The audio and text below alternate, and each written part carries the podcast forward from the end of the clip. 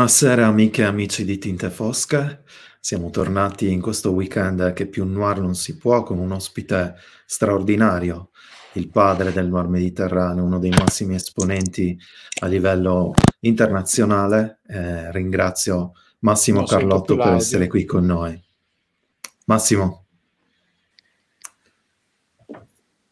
Abbiamo qualche problema tecnico.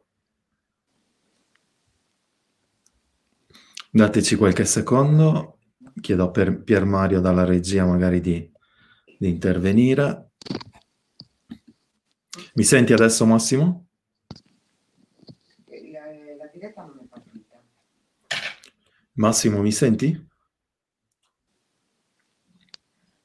Allora, intanto saluto tutte le persone che ci stanno, che ci stanno scrivendo. Saluto a Massimo, ecco il nostro tecnico intanto... saluto tutte le persone che ci stanno, allora, saluto a tutti quanti. Intanto, ragazzi, eh, Cristina, Leila, Doriana, Roberto, abbiamo qualche problema tecnico. Massimo, mi senti adesso? Allora, saluto a tutti quanti. Intanto, ragazzi, Massimo? Niente, allora, ciao a tutti ragazzi. Voi mi sentite intanto? Chiedo ai nostri, ai nostri ascoltatori. Saluto Federica, Maria Carla, tutti quanti che ci stanno scrivendo. Ci senti Massimo? Sì, sì, adesso sì, ti sento. Oh, perfetto.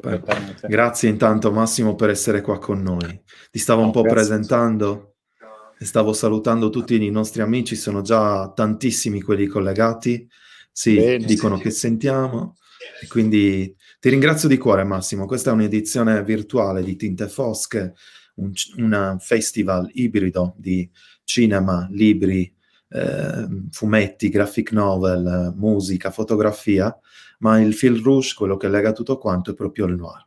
Quindi per noi è un grandissimo onore avere un maestro come te, grazie di cuore.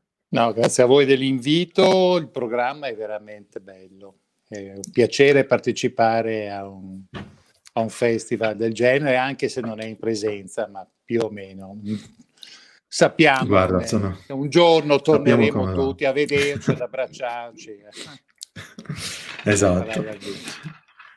Ascolta, siamo qui per parlare di, di, questo grande successo che è stato la serie TV dell'Alligatore serie tv da, ho letto i, i dati RAI da 1.200.000 visualizzazioni su Rai Play, un grande successo. Ricordo per chi ci sta seguendo che su Rai Play la serie è già disponibile in box set in tutte le otto puntate gratuitamente, mentre va in onda ogni mercoledì su Rai 2 in chiaro eh, e anche lì sta avendo un grande successo. Sono otto puntate tratte da tre romanzi di Massimo, La verità eh, dell'alligatore, il Corriere Colombiano e il Maestro di Nodi.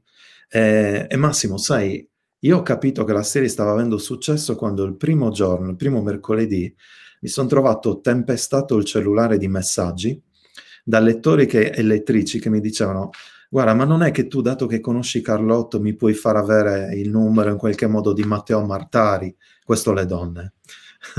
Gli uomini, ovviamente la Solarino, ma su una, una cosa su cui tutti erano concordi era messaggi su messaggi. Beniamino Rossini è il migliore, siamo, vogliamo fare un fan club su Beniamino, l'attore è straordinario. Quindi in qualche modo Beniamino, oltre che ovviamente l'alligatore e tutti gli altri personaggi, hanno veramente fatto breccia nei cuori, nei cuori dei lettori. Innanzitutto vorrei partire da questo, volevo chiederti come, come ci si sente, sei soddisfatto del prodotto?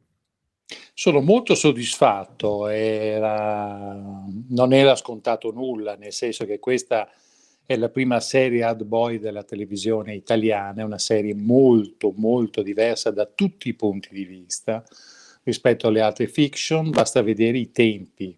Questa, questa serie si prende dei tempi che nelle altre fiction non esistono, c'è una scena tra la Solarino e Martari eh, sulla cuccia, il locale dell'alligatore, di sguardi che è lunghissima, che da cinema Qui c'è stata la, la, volontà di Vicari, di Scaringi, di imporre dei tempi anche cinematografici in una serie televisione, all'insegna della contaminazione.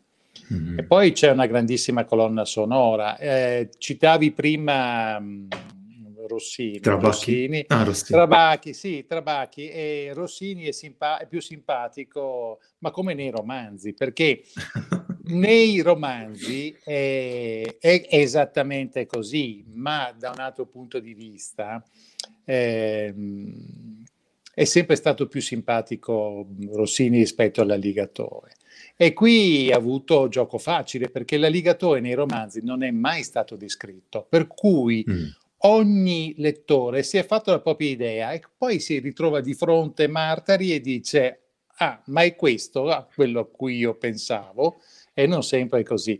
Però devo dire io sono felicissimo della scelta di Martari perché è stato bravissimo. Ha lo stesso sguardo che io ho sempre pensato mm-hmm. eh, abbia l'alligatore Massimo qua stanno arrivando decine e decine di messaggi. Allora la Befi dice la musica è fondamentale per l'ambientazione, Assunta dice finito ora di guardare il maestro di Nori, serie stupenda e Massimo fai bene ad essere molto soddisfatto. Insomma ci sono tantissimi messaggi da parte dei lettori. Tu hai parlato appunto dell'attore che in persona va a impersonare l'alligatore.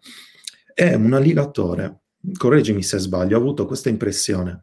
Probabilmente nei romanzi, sai, l'attenzione della storia, il thrilling, il fatto che eh, è un noir, quindi il ritmo deve andare super veloce, non mi aveva fatto cogliere quanto l'alligatore eh, sia fragile, sia tormentato, o perlomeno probabilmente sullo schermo questo emerge di più.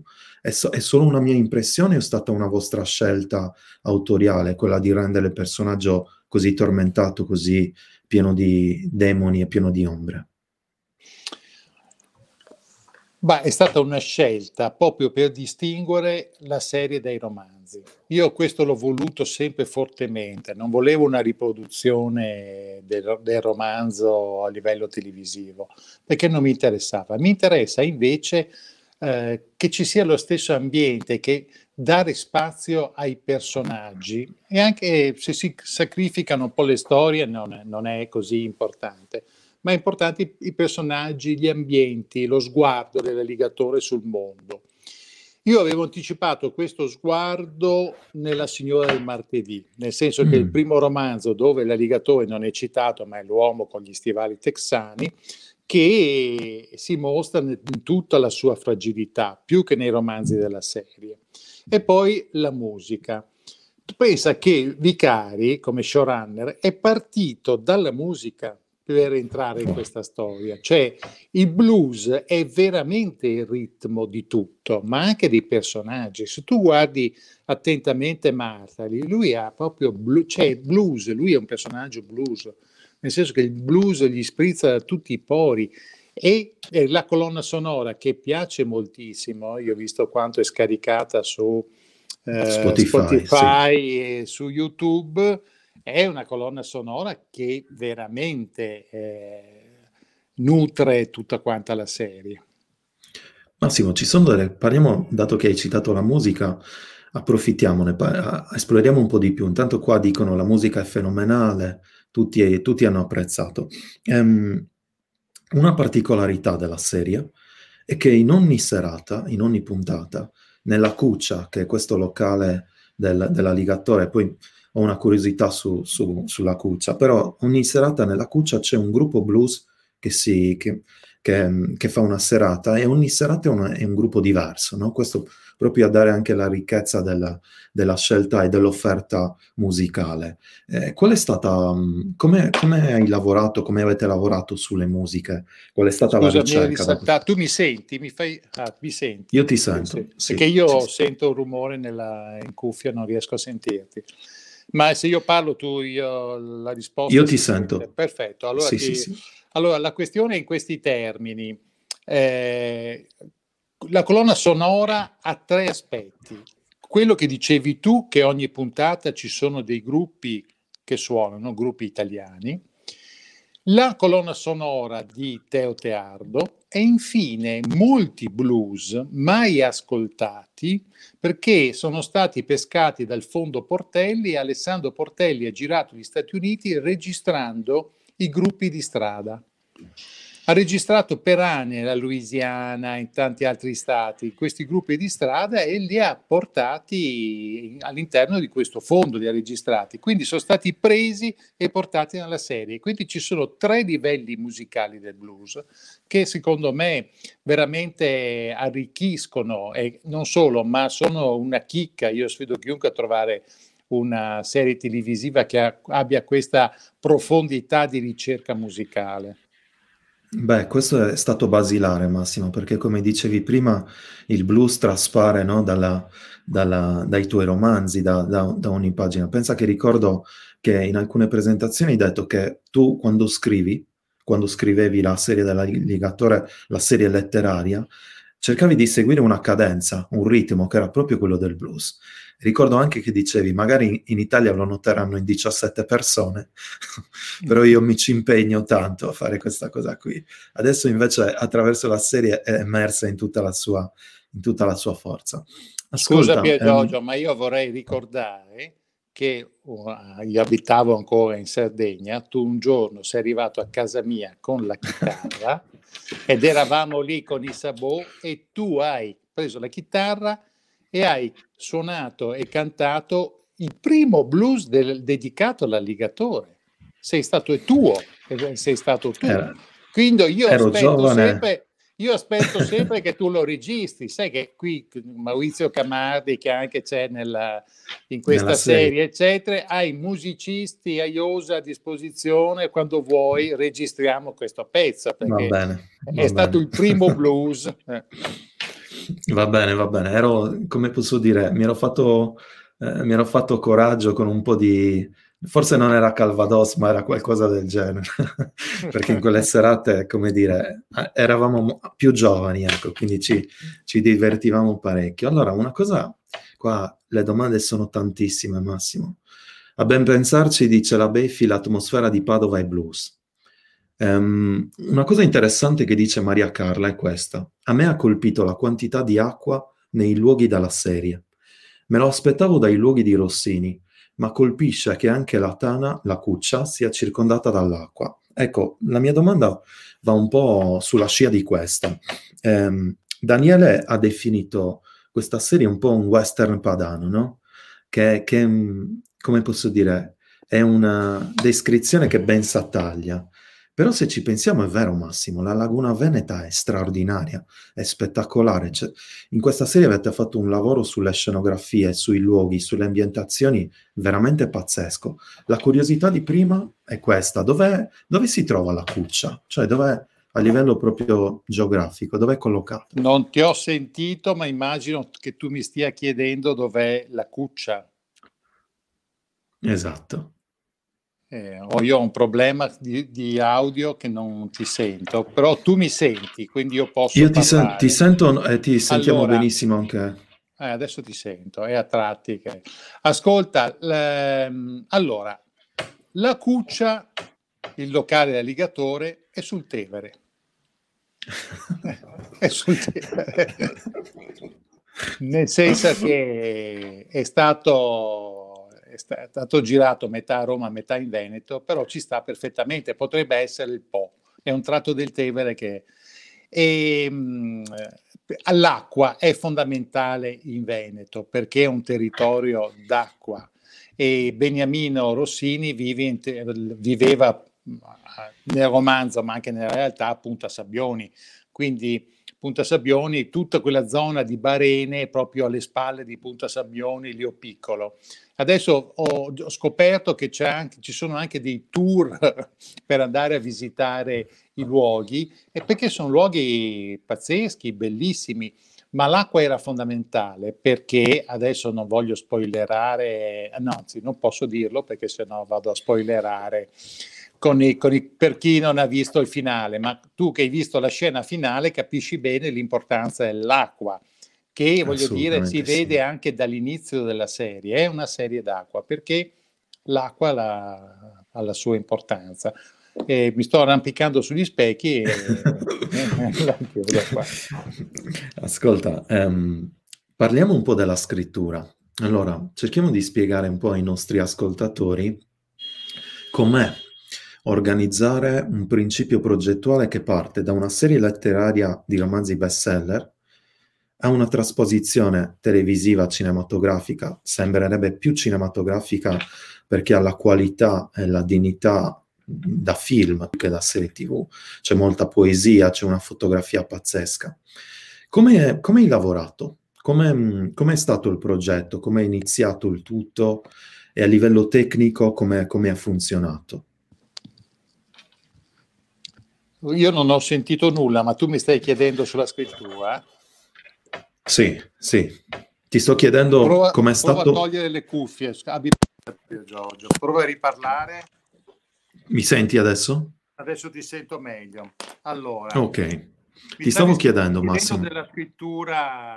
Ti stavo chiedendo come è iniziato il progetto, come è stato eh, trasporre una serie letteraria in una serie televisiva barra cinematografica perché la qualità è molto alta e come avete lavorato con gli sceneggiatori e con, e con il regista. Guarda, io non ho sentito nulla, ma se vuoi ti rispondo sulla scrittura, di come abbiamo organizzato il lavoro. Allora, eh, qui ci sono state una scelta rispetto a una serie di romanzi. Per esempio, non c'è l'ordine cronologico perché ci dovrebbe essere il mistero di Mangiabarche. Mm-hmm. E invece il mistero di Mangiabarche non c'è perché è stato spostato nella, nella, prossima stagione, sempre ci sarà, dovrebbe essere la prima, la prima puntata, le prime due puntate della, della prossima stagione. Allora, il ragionamento che abbiamo fatto è quello della distinzione dei linguaggi, per cui eh, abbiamo eh, lavorato su una costruzione molto precisa, allargata degli ambienti e dei personaggi, dei buoni e dei cattivi, costruendo una storia orizzontale che è quella della, del traffico di rifiuti, castelli, pellegrini, e lo scontro iniziato molti anni prima con l'arresto dell'alligatore che si fa sette anni di galera per salvare Max la memoria, questo è un percorso narrativo che segue tutte le quattro serate, tutte le otto puntate. Abbiamo ideato e eh, diversificato il modo di raccontare i casi di puntata. Detto questo, detto questo, abbiamo fatto una scelta anche su come frullare all'interno della serie i personaggi. Per esempio, Pellegrini nella serie Alligatore appare all'ottavo romanzo. Qui invece appare subito. Anche Castelli, che sarebbe la figura di, di Felice Maniero, eh, viene, eh, c'è che nel romanzo nessuna cortesia all'uscita, invece qui eh, arriva fin dall'inizio. Perché abbiamo voluto lavorare eh, sul fronte opposto, sui cattivi antagonisti dell'alligatore. Quindi partire dall'antagonismo no? di uno scontro molto, molto diretto per arrivare poi allo sviluppo delle storie. Splendido. Qua continuano a scorrere, spero che tu mi senta, continuano a scorrere tanti, tanti commenti. Ignazio dice romanzi fantastici, serie molto interessante vista tutta ad un fiato. Um, Basilio scrive l'alligatore sta alla laguna come Dave Robichaud sta alle paludi della Louisiana. Mi senti Massimo? Riesci a... Riesci a sentirmi? Ascolta, Pier Giorgio, provo a uscire un attimo a rientrare perché non sento una parola ok di fondo. Quindi Va bene, io intanto, io intanto leggo i commenti dei nostri amici che, che ringrazio. Ricordo anche a tutti voi che in questa serata c'è un link che potete trovare s- sotto i commenti o lo vedete scorrere tra un po' in sovrimpressione. È il link dove potete acquistare, eh, se volete, i romanzi di Massimo, indicando la libreria Ubic di Olbia e i libri vi verranno eh, spediti, La verità dell'alligatore, a casa senza dover pagare le spese di spedizione. Quindi è un modo per aiutare i nostri librai, è un modo per, per far girare la cultura e per, per far lavorare le, le, librerie. Massimo, mi senti adesso? No. Um, adesso ti sento. Adesso mi senti, perfetto. Allora, eh, non... stasera va così, stasera va così. Fammi un cartello con le domande se mi sentite così io ti... Ascolta, facciamo così, chiedo alla regia intanto di far scorrere ehm, la domanda di Paola Orlandini eh, su, in sovraimpressione, così Massimo legge la domanda e può rispondere. Ecco qui, Massimo, leggi la domanda.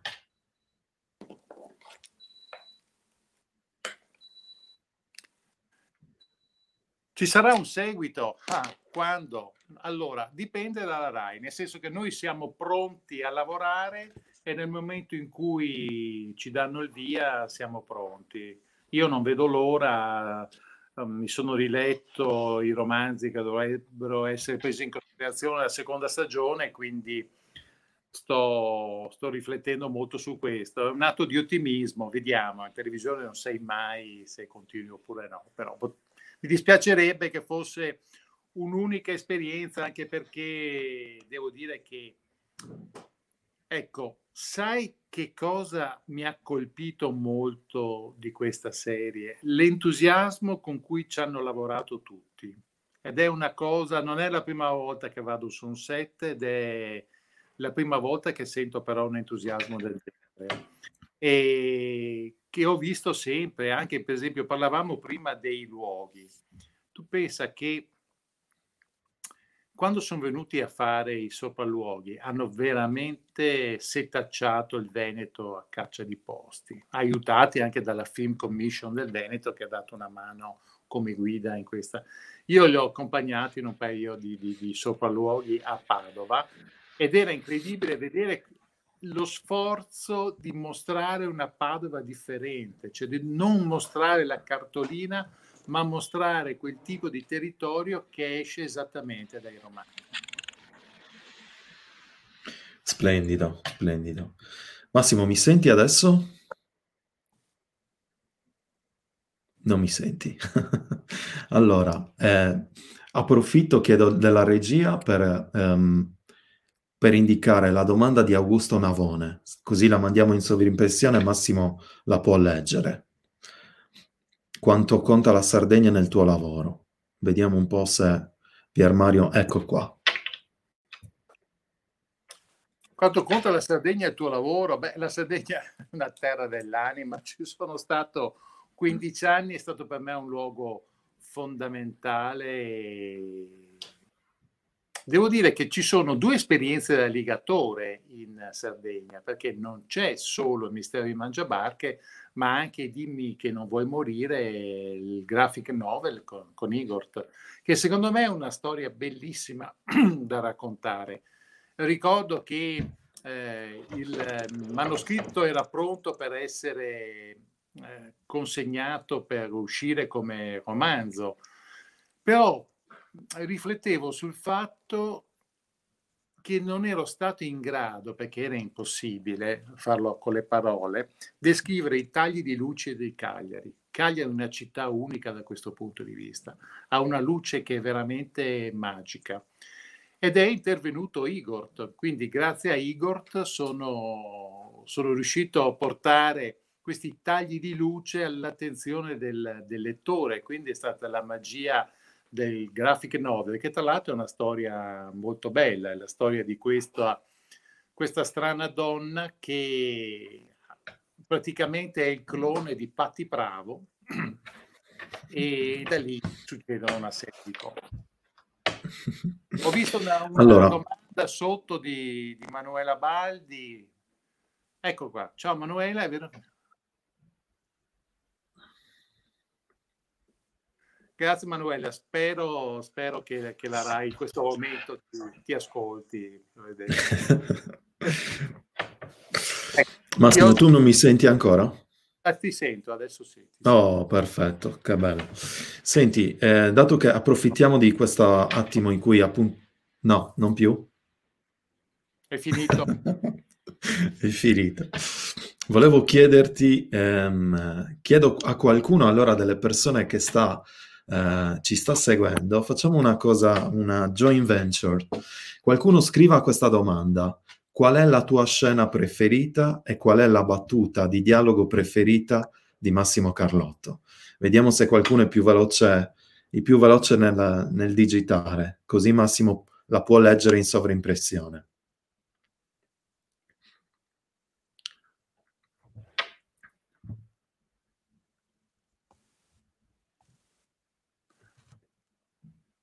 Ecco, Massimo, Massimo, ecco qua la, scena, la domanda. La mia scena preferita della serie è quella in cui recito il cameo, c'è poco da fare, è chiaro. È stata una grandissima interpretazione, io devo dire, lì mi sono proprio divertito perché io volevo in realtà fare come Ichiko, cioè attraversare la scena con la mia pancia e questo è... E invece mi è arrivato la, la, la, la scena, da, per, la conoscevo perché insomma, l'avevo scritta la sceneggiatura, per cui sapevo bene le battute quindi però è stato divertente perché ho fatto la prova costume, sono andato, ho fatto e quindi il giorno prima, poi però devo essere sincero che all'inizio sono rimasto molto turbato e in silenzio assoluto fino a quando il regista non ha gridato stop. Perché? Perché in quel momento, quando l'alligatore mi ha offerto 100 euro per corrompermi, io ho pensato, cioè il personaggio sta corrompendo l'autore, no? Per cui su questo mi sono bloccato, ho detto che cosa penserà la gente che vede l'alligatore che corrompe e quindi sono rimasto così immobile con Martari che, Martari che mi guardava e anche Trabacchi da dentro mi guardava e diceva perché questo non dice la battuta esattamente per questo motivo. Chiedo, chiedo, alla regia di, di mandare in, in, sovrimpressione la... Ho visto qualcuno che mi chiedeva la, la battuta migliore. Di cui esatto. No, guarda, ormai no, questo saluto Basilio, no, in, in, realtà non lo so, però mi ha fa- rivedendo la serie mi ha fatto molto ridere quando eh, Trabacchi e Pellegrini e Rossini e Pellegrini si puntano la pistola addosso nella, nel Corriere Colombiano e Pellegrini fa subito il nome che doveva fare e Rossini dice ma com'è che ti chiamano? Ti chiamano Tomba? Ci hai messo un minuto, eh, un secondo a fare un nome, cioè, deve essere bello lavorare con te. Questa mi sembra una battuta... Eh... Dice come intaschi la mancia tu, sì, lei, ma, sì, sì, 200 euro ho preso, eh? cioè mica, mica poco. Allora, conoscendo Beniamino Rossini, quello, quello, vero, la battuta che ha appena fatto Massimo, quella che ha messo in bocca a Rossini, vi assicuro che può essere assolutamente calzante rispondo per il... La, rispondo a quello che dice. Dunque, un personaggio eh... vero, sì. Eh, per gli amanti di Rossini io consiglio di cercare un mio vecchio romanzo che si intitola La terra e la mia anima, tra l'altro scritto in Sardegna, e... che racconta la vera storia di Beniamino Rossini. E quindi la storia di Beniamino Rossini che viene a trovarmi, del vero Rossini che viene a trovarmi in, in Sardegna, mi racconta che malato gli rimangono pochi mesi di vita e arriva con un registratore nuovo di zecca, allora c'erano anche le cassette e quindi tutte le cassette e lì abbiamo cominciato a, a registrare, a registrare e, e quindi e devo dire che lui era molto legato alla Sardegna perché poi lui ha voluto che le sue ceneri eh, metà fossero sparse nel, in montagna, però metà a Mangiabarche. E quindi a Mangiabarche un giorno siamo andati, eravamo in tanti e abbiamo fatto questa cosa che era proprio um, così, compiere le sue volontà. Questa cosa non l'avevo mai raccontata, cioè Pier Giorgio mm. mi tiri fuori di quelle cose che non avevo mai raccontato. Quindi sì, per... è stato più bello scrivere il romanzo o preparare la sceneggiatura? Per me assolutamente uguale, nel senso che l'impegno e il rigore devono essere in qualsiasi forma espressiva che affronta uno scrittore, bisogna assolutamente lavorare nel, con la stessa passione, allo stesso modo. Io, perché è importante qui, è importante perché eh, creare una gerarchia all'interno del lavoro creativo è un errore, è un errore proprio di tipo concettuale, perché eh, quando crei la gerarchia poi secondo me si lavora molto male. Io è una cosa che, che mi sono imposto. Sono due modi di scrivere molto diversi, perché quando scrivi un romanzo scrivi per far immaginare, quando scrivi una sceneggiatura scrivi per far vedere. E quindi sono due mondi, completamente, mondi narrativi completamente diversi. Ragazzi, Hai vi chiedo un aiuto. Gli bravissimo e soprattutto le attrici, no. Non ho scelto proprio nessuno anche perché non mi vogliono nei, quando ci sono i provini, perché a me piacciono tutti e quindi li sceglierei tutti. Quindi sono la persona, sono la persona meno adatta. Vi chiedo per cortesia di mandare la domanda di La Beffi. Sapresti descrivere il rapporto che hai con il tuo personaggio? È una bella domanda. Col mio personaggio? Mm. Ma quale? L'alligatore? La, l'alligatore. Ah, ecco, l'alligatore. l'alligatore. È un personaggio molto complesso che è nato dopo una lunga riflessione e ricordo che proprio iniziai a scrivere su un quaderno un'infinità di appunti su questo personaggio, perché quando è nato io volevo iniziare a scrivere, dedicarmi alla letteratura di genere, ma non avevo il personaggio giusto. Non volevo eh, pescare in un mondo già battuto da altri autori, non volevo che fosse il commissario di polizia, il magistrato, il maresciallo dei carabinieri, ma fosse un irregolare. E quindi a un certo punto per un incontro fortuito con un avvocato che mi ha raccontato che aveva chiesto a un suo cliente di indagare nel mondo della criminalità, il suo cliente era un pluripregiudicato, mi è venuta l'idea dell'alligatore. Ma è un personaggio ingombrante, nel senso che si fa vivo spesso, vuole uscire con un sacco di romanzi, vuole, insomma, è, è, un personaggio ingombrante, poi ti offre da bere, ti fa bere, poi c'è il cocktail dell'alligatore, quindi si dà un sacco di arie. Il problema è che quando viene il... Ehm, allora, beve il cocktail dell'alligatore che è a base di Calvados, ma lui il Calvados lo beve, come raccontato anche nella fiction, perché all'inizio lui va in cerca di Greta, la trova in Francia e ha una faccia così abbattuta quando la vede tra le braccia di un altro uomo che il barista ha detto mi stai ammazzando tutta la clientela con quella faccia, assaggia questo, bevi questo e gli dà una bottiglia di Calvados e lui da quel momento inizia.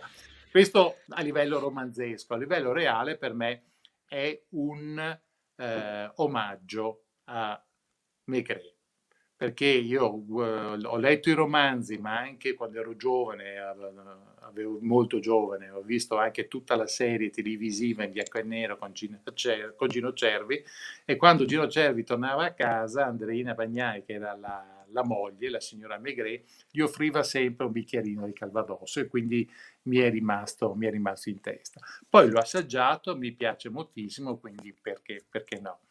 Però stavo raccontando del eh, cocktail alligatore che è stato creato da Danilo Agiolas, che è un barman straordinario, il patrono dell'Ibarium Nostrum di Cagliari, e un, con cui non bisogna assolutamente esagerare perché è una bomba, una bomba alcolica, e dopo i quattro ti dà, no, al quinto ti, al quattro sei ubriaco, ma al quinto ti dà allucinazioni allora l'alligatore tenta ogni volta di portarmi al quinto perché con le allucinazioni ci entriamo molto in sintonia, per cui lui mi racconta abbondantemente i, i suoi romanzi.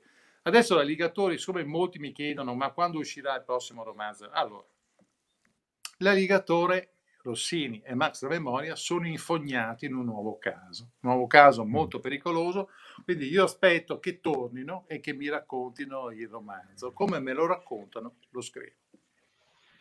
Ragazzi, vi chiedo la vostra collaborazione.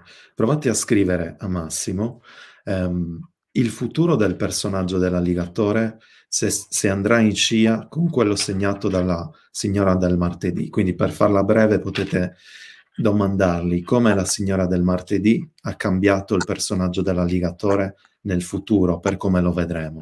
Vediamo chi, chi mi può dare una mano. Nel frattempo chiedo alla regia di... Eh, mi senti? Sì, sì. Oh, hai sentito quindi Massimo?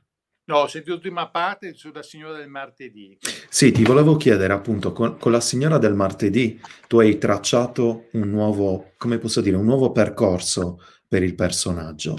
Nei prossimi romanzi sarà così lo stesso? Cioè il personaggio avrà questa evoluzione un po' più fragile, un po' più introspe- introspettiva, quindi anche il noir sta cambiando per te? Per me il noir sta cambiando molto. Io credo che per 25 anni abbiamo raccontato un certo tipo di romanzo, la società è cambiata e dato che è vero che il noir racconta le società in cui ambienta, sono ambientate le storie, io vedo per quanto riguarda il mio percorso un certo tipo di mutazione, per cui cambierà anche il personaggio. Anche perché, che qui ti tiro in mezzo, a noi non piacciono eh, i personaggi che rimangono sempre uguali a loro stessi, i personaggi devono cambiare, devono avere continuamente un rapporto positivo col mondo e con la realtà e quindi devono essere perfettamente in grado di raccontarla. Ah, signora del martedì ho letto sotto una domanda, dice potrebbe diventare un bel film? Sì, speriamo, speriamo un bel film alla Aldo, Aldo Modo, non lo so pronunciare, avete capito, il regista spagnolo comunque. Massimo, se mi senti ancora, eccolo, no, eh, mi, allaccio quest- ah. mi, allaccio a questa domanda e ti chiedo, tu da un, da un po' di romanzi stai sempre cercando di, eh, in modo molto sottile, di inserire nei romanzi la tematica dell'ambiente e di come eh, questo sta diventando sempre un tema più urgente da affrontare. Ci, ci vuoi dire qualcosa un po' più su, su, questo? Anche nella Signora del Martedì ne hai parlato, per esempio. Sì, perché per la prima volta nella storia dell'uomo eh, l'inquinamento, riscaldamento ambientale, la situazione dell'ambiente in generale sta mettendo in discussione il futuro dell'umanità in maniera molto da tutti i punti di vista. Questa è una situazione che non si era mai creata prima nella storia. Io mi chiedo, mi sono chiesto se la cultura poteva avere in generale un ruolo importante su questo.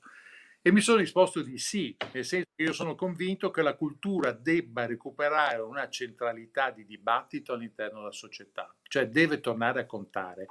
Oggi la cultura non conta praticamente nulla, conta rispetto a quelli che leggono, che seguono in generale la cultura, ma veramente non incide nella, nella società. E quindi bisogna prendere una posizione, quantomeno dire in maniera molto chiara se pensi che questo stia accadendo nel mondo oppure sei un negazionista che dice no, va tutto bene, non succederà nulla. E questa è una presa di posizione che io sto mantenendo in tutte le situazioni. Eh, leggo un, una domanda di Brasilio. C'è stata tua l'idea di attualizzare Max a memoria trasformandolo in attivista ecologista? No, è stata un'evoluzione naturale di tutti, nel senso che era importante parlare dell'ambiente e quindi Max la memoria non si poteva raccontare come nei romanzi all'inizio perché eh, lì si parlava degli anni 70, eh, quindi Max la memoria dovrebbe avere un'altra età se fosse stato così. Però perché è importante che lui sia un attivista ecologista? Perché la storia orizzontale parla dell'inquinamento criminale in Veneto e quindi questo è un argomento molto preciso che tra l'altro è di stringente attualità perché la serie è andata in onda la prima volta il 18 novembre su Rai Play, ma i primi novembre qui c'è stata una grandissima operazione di polizia, moltissimi arresti, 300 indagati in una rete che faceva le stesse cose che noi mostriamo nella, nella serie, cioè la rete di capannoni che adesso sono vuoti perché le attività sono state delocalizzate, sono piene di rifiuti nocivi questo traffico di camion che fa su e giù dalle altre regioni e che poi questi rifiuti vengono sversati o voglio dire, sul fondo delle autostrade in costruzione o delle ferrovie oppure buttate direttamente nei fiumi. Ecco, questo sta devastando l'ambiente veneto, bisogna correre ripari. Raccontare una cosa così urgente in una serie ci è sembrato molto, molto attuale e molto positivo. Insomma. Chiedo a Pier Mario per cortesia di mandare la domanda o la eh, considerazione di Laura Tori, perché so che questo è un, è un, qualcosa che a Massimo interessa tanto. No, quella dove parla dell'amianto, l'ultima, perché per Massimo questo è, un, è sempre stato molto molto vicino a questa tematica, alle persone di Monfalcone soprattutto e tantissime altre zone. Eh beh sì, io guarda, mhmm, tematiche ambientali le abbiamo sempre affrontate, dico lei, cioè parlo a plurale perché anche insieme abbiamo lavorato a, a Perdas de Fogo e all'albero di microchip, quindi insomma questioni sono di, molto precise da questo punto di vista. L'amianto è una, è una parte importante della mia vita perché eh, un giorno sono stato chiamato a Monfalcone dall'associazione Sposti Amianto e in realtà hanno chiamato l'alligatore perché l'alligatore io sono andato in, dire, in delegazione ho portato l'alligatore lì e mi sono ritrovato in una situazione di, di, di una storia dell'amianto, la devastazione del territorio e migliaia di morti e in qualche modo investito dal fatto di dover raccontare. E quindi lì è cambiata la mia vita, ma non solo la mia, perché poi ho chiamato tantissimi amici artisti che sono venuti a lavorare in questa grande iniziativa che è stata Amianto Mai Più. Ma il ricordo che ho di Monfalcone è stato il giorno in cui l'associazione Esposti Amianto mi ha chiesto di scrivere l'epigrafe del monumento ai morti d'amianto. E vi giuro è stata la cosa più difficile da scrivere nella mia vita. Io ricordo una notte in bianco in cui avevo questo foglio davanti, una penna. Sapete che l'epigrafe deve essere una cosa brevissima. E io proprio la mattina mi sono riscoperto che avevo scritto queste tre frasi, ma che erano secondo me importanti per raccontare una storia attraverso un'epigrafe ed è costruirono le stelle del mare, li uccise la polvere, li tradì il profitto. E questo è incredibile, c'è un'epigrafe scritta da me cioè in, un, in un monumento, sì, voglio dire, sotto un monumento che racconta la storia di una città come quella di Monfalcone. Massimo, allora mi dicono dalla regia, spero che tu mi senta, che in realtà questi problemi di audio eh, derivano dal fatto che ci sono 160 persone e più Senti? connesse in questo momento. Adesso ti sento, adesso ti sento. Ok, ci... ascolta, questi problemi di audio derivano dal fatto che ci sono più di 160 persone ah, connesse. Non l'ho tolto perché non so se ho paura che sia anche questo no. che... Dimmi. Ci sono più di 160 persone che ti stanno ascoltando ah, e questo sta intasando un po' il programma. È per quello che abbiamo questi problemi. Sono troppi, perché eh, eh, la presentazione sta andando online anche su YouTube, quindi ci sono tante persone che ci stanno ascoltando e io non, non riesco davvero, voi avete troppe domande e io non so davvero chi scegliere. Proviamo questa di Laura. Quando uscirà il tuo prossimo libro? Quale sarà il tema in cui ci vorrai, di cui ci vorrai raccontare? Il prossimo libro dovrebbe uscire ad aprile ed è un, uh, un romanzo che va nella direzione non tanto come clima eh, della Signora del Martedì, però di sperimentazione verso nuovi territori del noir sicuramente. Ed è un romanzo sul dubbio, non il dubbio giudiziario, ma il dubbio in generale. Una storia eh, che si ambienta in un piccolo luogo, eh, sono tutte persone per bene, animate dalle migliori intenzioni. Chiedo, ecco. No, eh, rispondo ad Alessandra Testa, in programma come in Sbirra, un libro scritto a più mani, dove i personaggi si incontrino e creino relazione tra loro? No. No, no, no, in questo periodo Libia più umani no, sto mm. lavorando con altre persone, ma con, con, con altro scrittore, eh, Pasquale Ruio e Ferracci, come disegnatore per il graphic novel Ballata per un traditore. Quello è un lavoro più umani, ma al momento romanzi a più umani no. Che Italia viene fuori dal noir italiano oggi? viene fuori un'Italia che secondo me sta raccontando dal punto di vista del criminale delle grandi novità. Non solo che c'è un sistema a livello criminale alto, di culture criminali alte, per cui non succede più nulla, non si ammazzano più, non ammazzano più servitori dello Stato perché funziona così, ma l'aspetto più, secondo me, straordinario è l'allargamento dell'illegalità anche a fasce sociali che prima non lo conoscevano. Prima la criminalità era marginale, adesso invece è molto facile che una persona normale diventi criminale, no? nel senso che possa sfruttare l'occasione di un episodio criminale in qualche modo per diventarlo.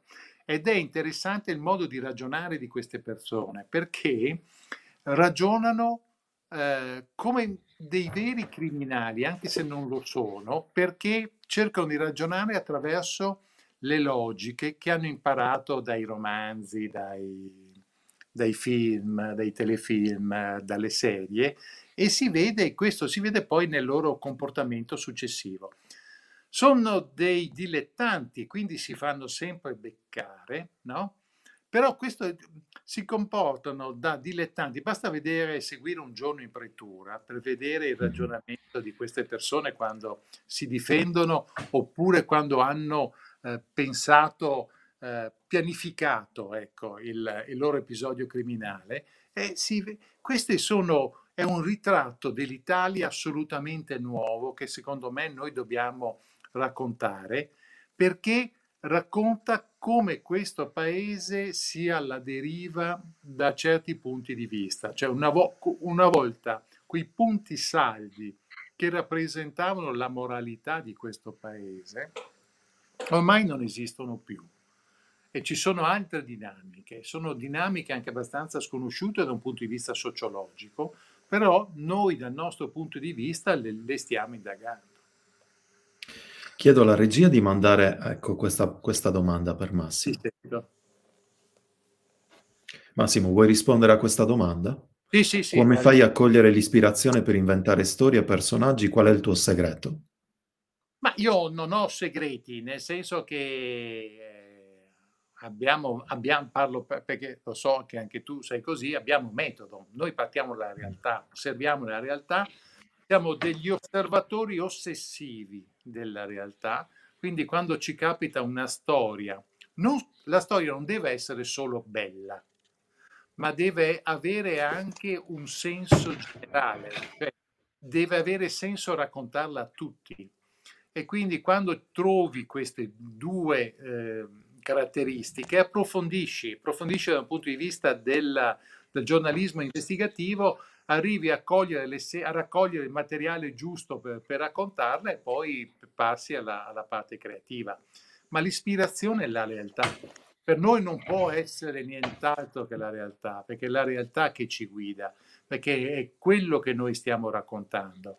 La letteratura di genere impone una lettura attenta della realtà, lettura che poi l'autore in qualche modo regala poi ai suoi lettori a, attraverso uh, la scrittura. E la scrittura è la fase creativa, ma l'ispirazione voglio dire, è la pura realtà. Qui si entra poi in un dibattito che dura da un paio di secoli, e cioè se esiste o non esiste l'ispirazione. No? Perché ci sono autori che dicono no, io vengo ispirato a un certo punto, eh, mi scopro l'idea, eccetera, eccetera. Ricordo un salone del libro di Parigi in cui un'autrice italiana molto famosa disse no, io cammino per strada, a un certo punto vengo assalita dall'ispirazione, allora devo correre a casa, accendere il computer e scrivere, scrivere, scrivere. Io ero al suo fianco e sinceramente sono rimasto stupito perché io fino a quel momento avevo pensato che l'ispirazione fosse una balla ottocentesca raccontata dagli autori per creare un po' di mistero rispetto al lavoro. Ma se esiste, ben venga. Io non l'ho mai vista, ti posso dire. Io l'ho solo vista sbattendo la testa al muro e davanti al PC e sul PC. Ascolta, c'è una bella domanda di Roberto. Lui chiede: Dopo tanti anni di denuncia attraverso i tuoi libri, la voglia è ancora viva o sei scoraggiato da come stanno procedendo le cose? Questo, Massimo, è un problema che hanno affrontato per esempio i nuoristi francesi. Penso nello specifico a Jean-Patrick Manchette l'ottimismo, la speranza e il pessimismo. Questi tre elementi, come, come funzionano nel noir e come vengono declinati nei tuoi noir? Guarda, io non mi sono mai posto il problema perché se tu inizi un percorso a un certo punto non puoi dire no, scusate, no, adesso mi sono stancato, non ho più niente da mm. dire. Cioè, questo non ha veramente senso. Cioè, tu eh, mentre lavori stai costruendo comunque un giacimento di cose. No? Questo giacimento rimane la tua riserva per, per, lavorare, è un'esperienza, un'esperienza assolutamente complessa. Io questo veramente non l'accetto, anzi io sono preoccupato del contrario, cioè ho più progetti che vita e quindi... Per fortuna. Il, il problema è quello di, di continuare veramente a, a scrivere finché ne, ne avrò forza, perché real- l'osservazione della realtà è quello che sta succedendo, non solo ti impone il dovere di raccontarlo perché sei capace di farlo, magari lo fai anche bene e quindi i lettori sono contenti se tu gliela racconti, ma voglio dire, è un'avventura straordinaria, la velocità con cui si sta modificando il mondo è, una, è di una bellezza narrativa incredibile, ma perché dobbiamo, le cose stanno andando peggio, sì.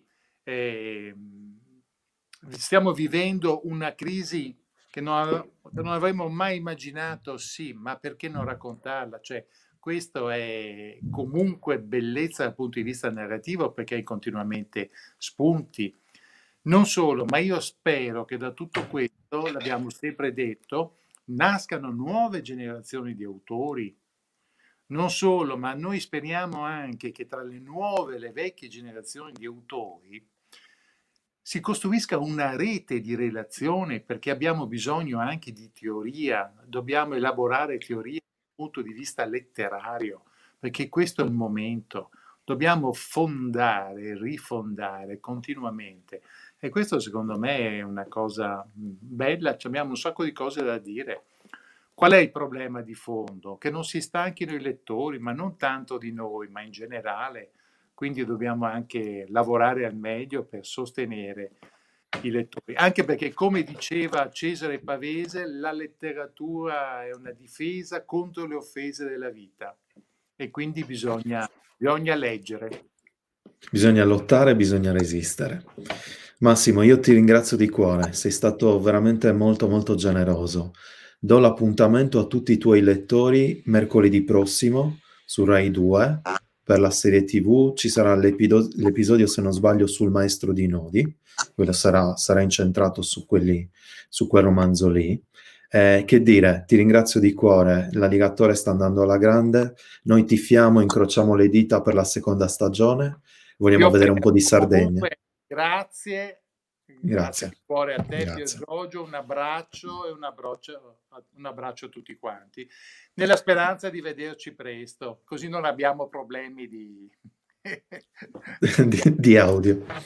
Allora io eh, lo stesso saluto tutte le persone, siete stati numerosissimi, mi dicono più intorno ai 200 eh, picchi di 200 in questa diretta, che è anche su YouTube dove la potete ritrovare. C'è una... Eh, Massimo sarà presente anche su Spotify in un podcast di questo incontro che potete riascoltare gratuitamente. Lo Spotify eh, ha il nome di Tinte Fosche, quindi lì trovate tutti i nostri incontri. Scorrerà in, in sovraimpressione il link per acquistare La verità dell'alligatore di Massimo, edizione O. Lo potete acquistare solo per oggi eh, taggando la libreria, uh, flaggando, questo termine molto giovanile, la libreria Ubic di Olbia e il libro vi arriverà a casa senza spese di spedizione. Invito a tutti voi a seguirci anche per il prossimo incontro alle 19.30 con Antonio Manzini. Eh, grazie ancora Massimo, grazie a tutti voi e buon weekend. A presto.